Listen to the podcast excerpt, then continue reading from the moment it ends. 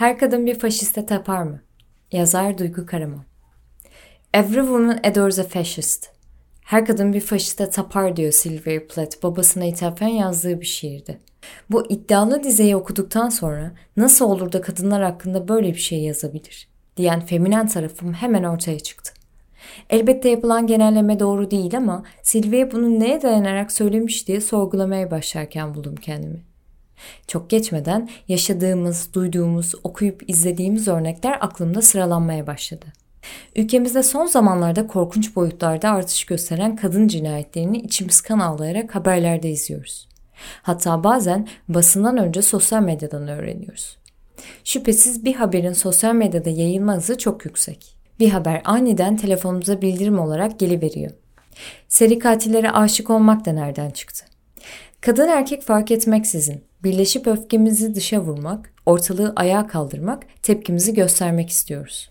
Birçoğumuz bu yoğun duygularla boğuşurken diğer tarafta bazı kadınların katil, zorba diye adlandırdığımız erkeklerle ilişkisini devam ettirdiği, hatta iletişime geçmeye çalışıp kişiyle birlikte olma isteklerini görüyoruz, okuyoruz.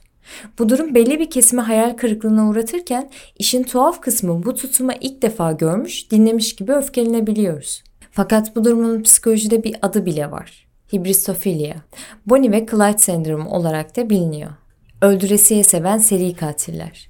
Hibristofilia'nın literatürdeki anlamı seri cinayetlere kadar giden bir yelpazede suç işleyenlere karşı duyulan cinsel, romantik ilgi ve cazibe hislerini ifade ediyor.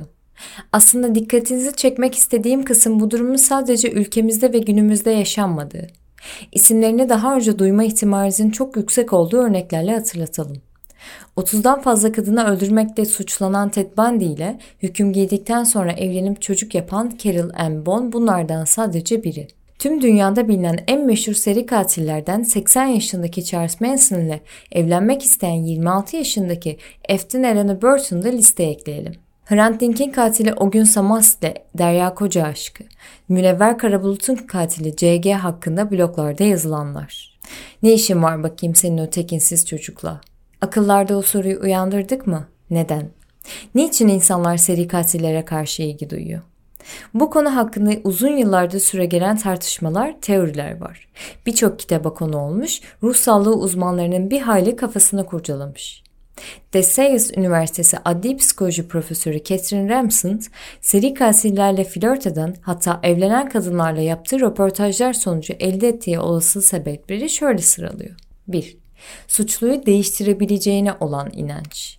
iki Halkın, çevrenin dikkatini çekebilme ümidi. üç Suçlunun içinde yatan bir çocuk olduğunu ve onu besleyip büyütebileceğini. dört Mükemmel erkek arkadaş ile sonsuza kadar yaşayabileceği hayali. beş Normal koşullarla erkek arkadaş edinememe problemi. altı Geleneksel olmayan ilişki isteği. Alfa erkeğin modern formu.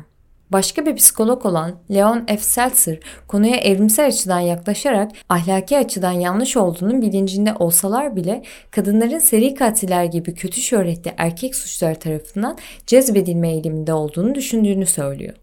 Seri katiller alfa erkeğin modern bir formu olduğu için her zaman dişileri ve yavrularını tehlikeden korumak için etkili olduklarını varsayıyor.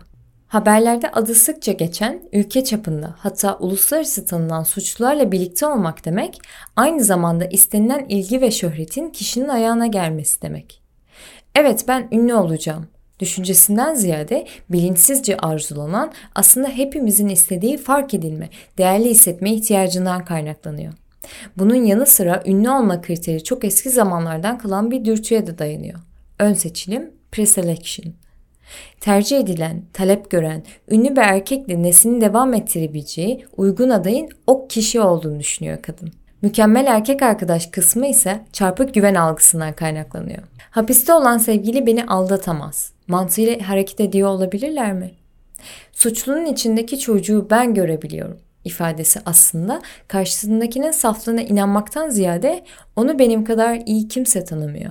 Ben onun için özelim. Bu yüzden vazgeçilmezim diye haykırmak isteyen aslında kendi çocukluğuna tutulan bir ayna olduğundan bir habersiz çırpınış. O seri alfayı besleyip büyütme isteğiyle yanıp tutuşuyor. Aşk her şeyi affeder mi? Şunu belirtmekte fayda var. Bu durumu erkeklerde de gözlemleyebiliyoruz. Ayrıca suçlu kişilere karşı cinsel istek duymuyorsanız çok büyük bir ihtimalle hibristofilya değilsiniz. Bu terim psikolojide yer alan parafili, cinsel sapkınlıklar başlığı altında yer aldığı için sadece katile aşk mektupları yollamak sizi bu klasmana sokmuyor. Belki de bu bahsettiğim teorilere katılmayacaksınız. Ne de olsa aşkın gözü kör, yoksa değil mi?